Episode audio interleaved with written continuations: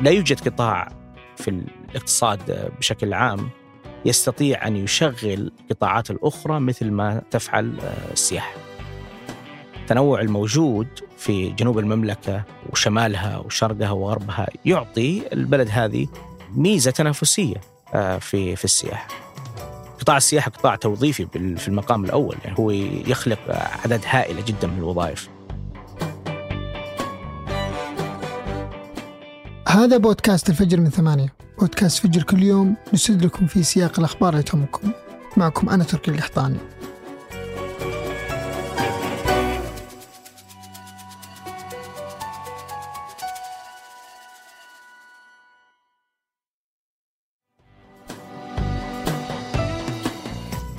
في برنامج حكاية وعد برمضان شدني كلام وزير التجارة ماجد القصبي لما قال إن السعودية ما كانت مستغلة كل ثرواتها. ومن الثروات المهملة هي البحر الأحمر اللي يقول القصبي أننا كنا كسعوديين معطين ظهرنا له. هذه الملاحظة جت من الأمير محمد بن سلمان اللي قرر أنه يضع حد لإهمال البلد البحر الأحمر. وبدأ من الوزراء صار يجتمع بهم في وسط البحر حتى يخليهم يقدرون قيمة البحر الأحمر للسياحة. هذا مثال واحد من عشرات الأمثلة اللي تدل على اهتمام السعودية اللي جالس يزيد كل يوم بالسياحة. فمن يوم أطلق ولي العهد الرؤية والسعودية تستهدف أنها ترفع عدد الزيارات السنوية إلى 100 مليون في 2030 والتوقعات من قطاع السياحة كل يوم تزيد مع ميزانيات ضخمة لمشاريع ومبادرات سياحية كبيرة.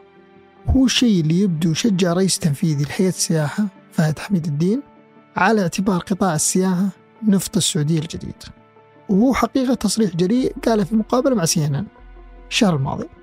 وتكلم فيه رؤية السعودية لقطاع السياحة واليوم حتى نفهم أهداف السعودية من القطاع وأهم المشاريع المنتظرة معنا الدكتور حذيفة مدخلي المتخصص في إدارة السياحة والتسويق. قبل ما نبدأ ودي أبدأ بسؤال شخصي. يعني أنت من الأشخاص اللي تخصصوا في المجال أكاديميا آه، من قديم حتى قبل الرؤية. فليش اخترت السياحة؟ في وقت ما كانوا الناس تتكلم عن السياحة؟ هي كانت مبادرة من الهيئة العامة للسياحة والتراث الوطني في البداية ب 2007 تقريبا آه، أطلقت الهيئة بالتعاون مع برنامج خادم الحرمين الشريفين للابتعاث الخارجي آه، يعني مجموعة من المقاعد للابتعاث في التخصصات السياحية آه، وتم اختيار 250 مواطن ومواطنة للابتعاث في هذه التخصصات.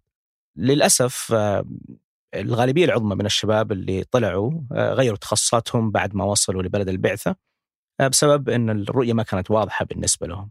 آه، أنا ومجموعة قليلة جدا من الزملاء والزميلات بقينا في هذا التخصص، البعض بعد البكالوريوس انخرط في سوق العمل والبعض استمر في الدراسات العليا إلى أن حصل على الدكتوراه.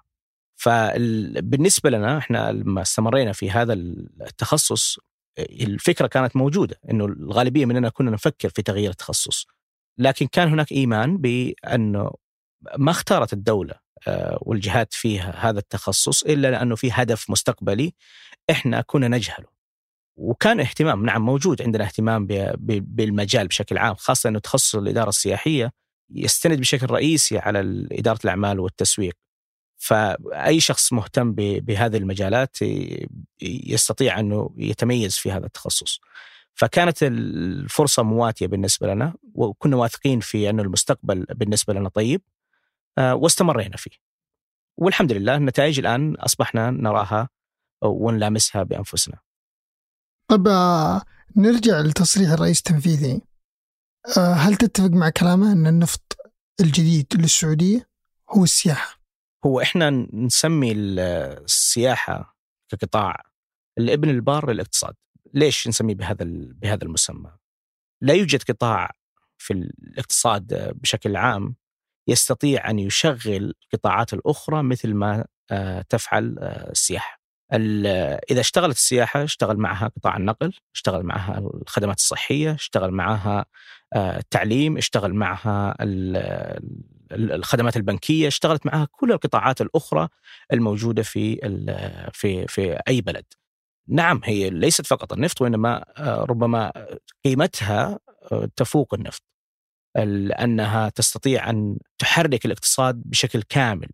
كل جزئية من هذا الاقتصاد تتحرك نتيجة لزيادة الطلب على على السياحة. فانا أعتقد انه إنه نستطيع أن نعتمد على السياحة في السنوات القادمة مثل اعتمادنا على النفط. وفعلا يا أخي هذا مشاهد فندق تلاقيه يوظف 200 واحد وممكن أرباح 5 مليون، ممكن شركة ثانية تقنية مثلا أرباحها 100 مليون توظف 50 شخص. وهذا مشاهد يعني. صحيح. قطاع السياحة قطاع توظيفي في المقام الأول يعني هو يخلق عدد هائله جدا من الوظائف. آه، وحتى الوظائف اللي اللي يخلقها ما هي فقط مباشرة وإنما وظائف غير مباشرة. الفندق وهذه وظائف مباشرة لكن هناك 30 آه، 20 وظيفة أخرى ربما آه، تولد في هذه المنطقة اللي موجودة فيها الفندق نتيجة للفندق. نتيجة لزياده الطلب على على الخدمات في هذا الفندق وزيادة الزوار لهذه المنطقة.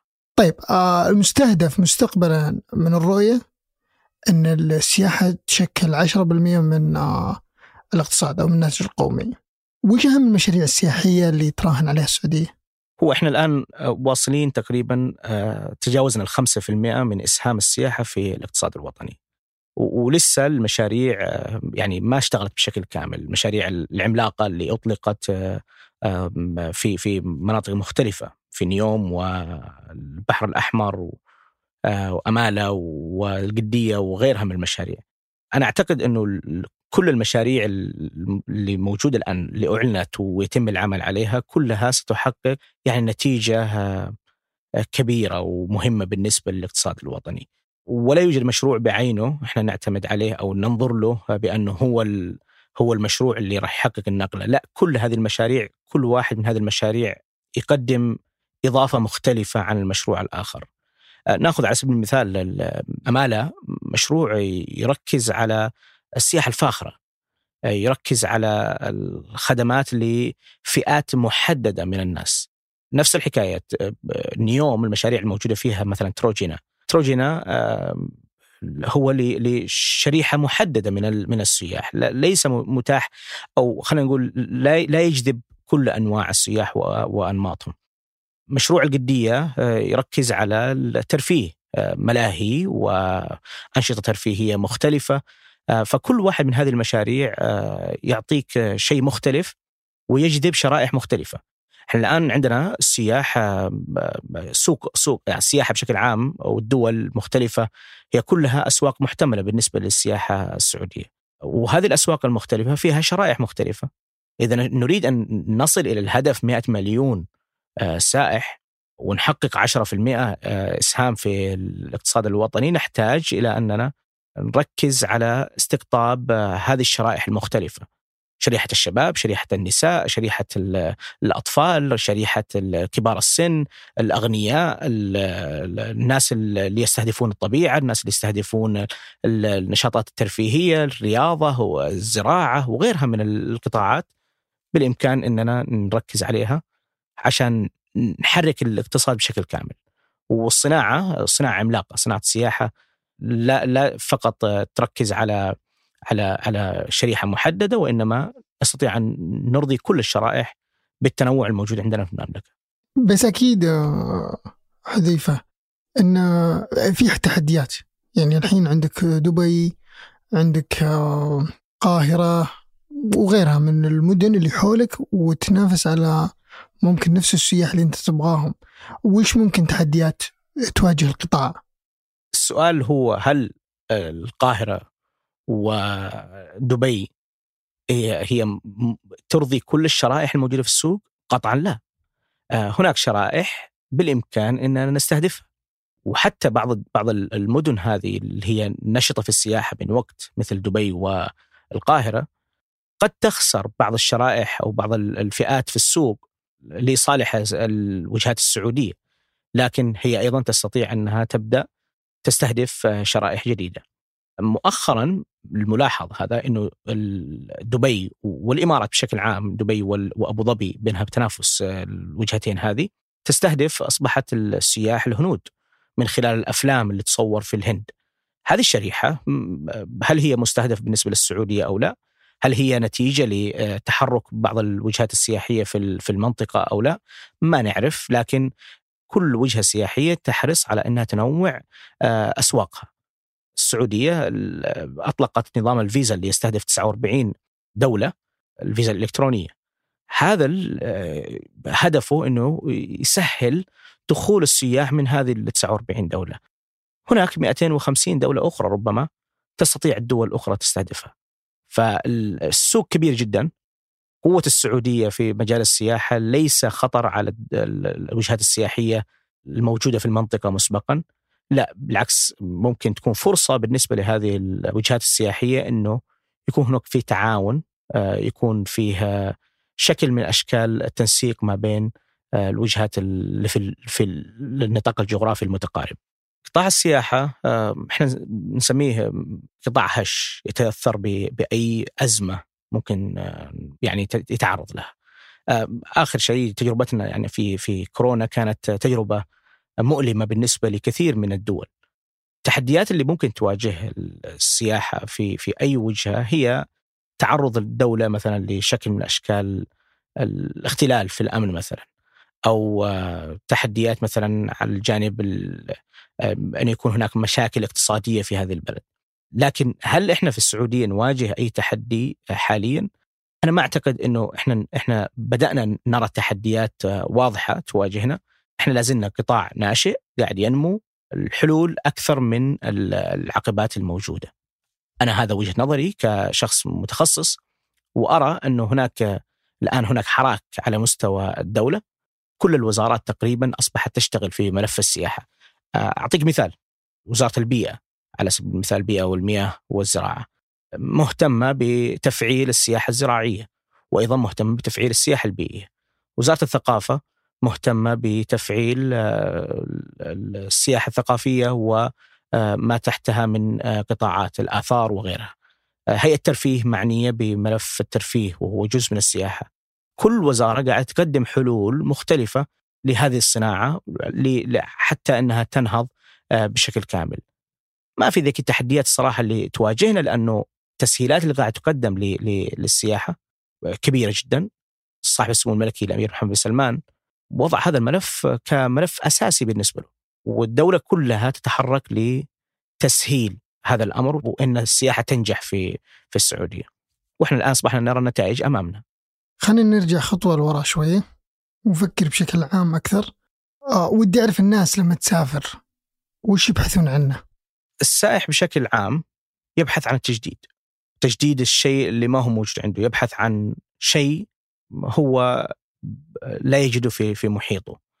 السياح السعوديين شرائح مختلفة، لا نستطيع أن نعمم يعني تصنيف آه، للسياح السعوديين أو للسياح آه، مثلا من أي دولة آه، بناء على وجود مثلا اهتمام عام لهؤلاء السياح أو اختيارات شائعة بينهم. لا إحنا يعني نعرف انه السياح السعوديين يستهدفون الطبيعة مش لأنه الجميع يستهدف الطبيعة ولكن لأنه شكل الطبيعه اللي هم يبحثون عنه أو الغالبية اللي يبحثون عنه آه، غير موجود آه، في في معظم آه، أجزاء البلد. لكن أنا في دراستي للدكتوراه لما درست سلوك السائح السعودي وجدت أن السياح السعوديين خلال الشتاء والأجواء الربيعية يفضلون السياحه الداخليه، هذا ربما عجيب. يعطي مؤشر إي نعم يعطي مؤشر على أنه ربما الدافع مش الطبيعة وإنما الأجواء. فكان هناك يعني كلام على أنه الإجازة في في الشتاء قصيرة جدا يفترض إنها تمدد حتى تعطي السياح الفرصة إنهم يستكشفون البلد يتمشون فيها يتعرفون عليها ويحركون الاقتصاد بينما الإجازة الطويلة آه، دائما تكون في الصيف الأجواء حارة الوقت غير مناسب بالنسبة للكثيرين إنهم يتمشون داخل البلد بالتالي آه، يفضلون إنهم يسافرون للخارج. في نموذج ممتاز إحنا ممكن نطلع عليه استراليا إجازتها عكس العالم. السبب إن أستراليا أصلا أجواءها عكس العالم. شتاء العالم صيف بالنسبة لأستراليا وصيف آه، أستراليا آه، شتاء بالنسبة للعالم. فالدولة هناك وضعت إجازتها بما يتناسب مع أجواءها هناك وليس بما يتناسب مع وضع العالم الآخر فودك تغير أوقات الإجازة؟ مو تغيير أوقات الإجازة وإنما تعديل في بعض الفترات اللي تمنح فيها الإجازات. أنا أعتقد إنه إنه الإجازة الصيفية يجب أن تستمر إنها إجازة صيفية ولكن الفترة اللي تعطى للإجازة الشتوية يجب أن تكون أطول لأنه البحث العلمي ما يكذب، الإحصائيات ما تكذب. السعوديين يفضلون الأجواء اللطيفة. الأجواء اللطيفة متى عندنا؟ إحنا عندنا في فترة الشتاء والربيع. آه هذه الفترة هي الفترة اللي راح تحرك السياحة السعودية. وبالنسبة بالنسبة للعالم أعتقد انه السعودية تمثل وجهة مناسبة في الصيف للسياح اللي آه، يبحثون عن الشواطئ ويبحثون عن تنوع يعني شيء مختلف عن الشيء المعتادين عليه في بلدانهم. فكذا إحنا نعالج إشكالية الموسمية نحرك السياحة في الصيف من خلال السياحة من مختلف دول العالم ونحرك السياحة في الشتاء من خلال السياحة المحلية. وأظن حتى أجواءنا في الشتاء رائعة لكل العالم يعني مو بس عندنا. يعني يمدي نستهدف بعد الناس اللي برا. فهنا بيجي السؤال اللي وش اللي يميزنا؟ السعودية بلد متنوعة يعني دولة عملاقة نتكلم جغرافيا عدد قليل جدا من الدول اللي تتجاوز السعودية في الحجم وهذا يعطينا فرصة التنوع الموجود آه، في جنوب المملكة وشمالها وشرقها وغربها يعطي البلد هذه ميزة تنافسية آه، في في السياحة. أيضا البلد تعيش على إرث تاريخي كبير. الآثار الموجودة عندنا يعني تتجاوز آه، ال 5000 سنة. الأنشطة الموجودة عندنا اللي خلقتها هيئة الترفيه ووزارة السياحة كلها تعطي فرصة بالنسبة للمملكة إنها تجذب شرائح مختلفة من السياح. بلد متنوعة ما فيها يعني الجمود اللي موجود في بعض الدول. بعض الدول المحيطه بنا واللي نجحت في السياحة ما عندها ذاك التنوع. هذا يعني إنه السياحة تحتاج مقومات بسيطة إنها تتحرك فما بالك بانه دولة فيها كل هذه المقومات كيف راح يكون نجاح؟ يعني فعلا لما تشوف أي تجربة سياحية ناجحة برا يعني فعلا ما أشوف أي شيء ما يخلينا نسبقهم ابدا فودي أسألك وش اللي ينقصنا؟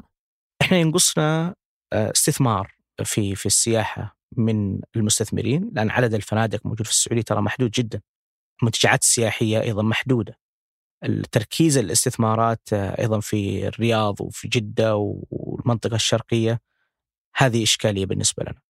نحتاج آه، استثمار أيضا في رأس المال البشري. وزارة السياحة عندها برنامج ممتاز من سنتين تقريبا بدأوا يشتغلوا على تأهيل رأس المال البشري وتطوير رأس المال البشري آه، في السعودية. لكن آه، في فرص أخرى إن إحنا ممكن نركز عليها لتطوير آه، رأس المال البشري.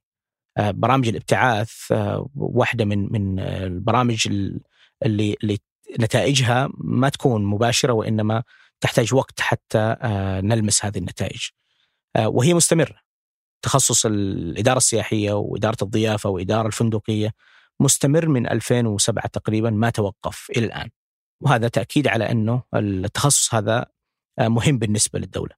أعتقد إنه إحنا نحتاج نستثمر بشكل أفضل في السياحة، نحتاج تنويع في الاستثمارات، الفنادق الموجودة عندنا فنادق يا five star يا آه، شقق مفروشة. الآن أصبحت اسمها شقق مخدومة. نحتاج يكون عندنا تنويع في الفنادق هذه. آه، مثل مثلا ال boutique hotels. نحتاج نفعل النزل الريفية اللي تكون في المناطق الجبلية والمناطق الزراعية المتميزة. آه، نحتاج إننا ننشط المحميات. كم واحد مننا قد زار محمية في السنوات الأخيرة ما في لأنه المحميات غير مهيئة لاستقبال السياح. نحتاج إننا نستثمر في كل فرصة موجودة عندنا في البلد. الدولة قاعدة تقدم تسهيلات كبيرة للمستثمرين. أنا أعتقد إنه الفرص مواتية آه، سواء المستثمرين الصغار أو المستثمرين الكبار، كلهم يستطيعون إنهم يساهموا في هذه الاستثمارات. وميزة الاستثمار في السياحة يعني أو في البنية التحتية إنه يسمع معك في كل القطاعات. فأنت لو موظف في شركة كبيرة خلينا نقول أرسلوك انتداب في آه، مدينة نائيه ميزة السياحة إنه بتخليني ألقى فندق جيد بتخليني أستأجر سيارة جيدة إلى آخره. بيصير يعني في كل مكان بيسمع معاك الاستثمار السياحي. صحيح. ويحسن تجربة السائح. السائح كيف يتخذ قراره للسفر؟ أول مصدر للمعلومة بالنسبة للسائح هي ذاكرته ذاكرته هذه ممكن تأتي من تجربة سابقة آه، وممكن تأتي من تجربة أشخاص آخرين محيطين به شافهم وهم يزورون البلد هذه وسمع منهم أو آه، معلومات قراها في الإنترنت. هذا المصدر الأول لاتخاذ القرار عند السائح.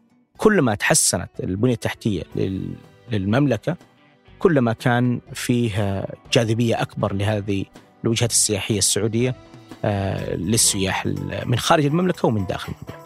ألف شكر دكتور. الله يسلمك.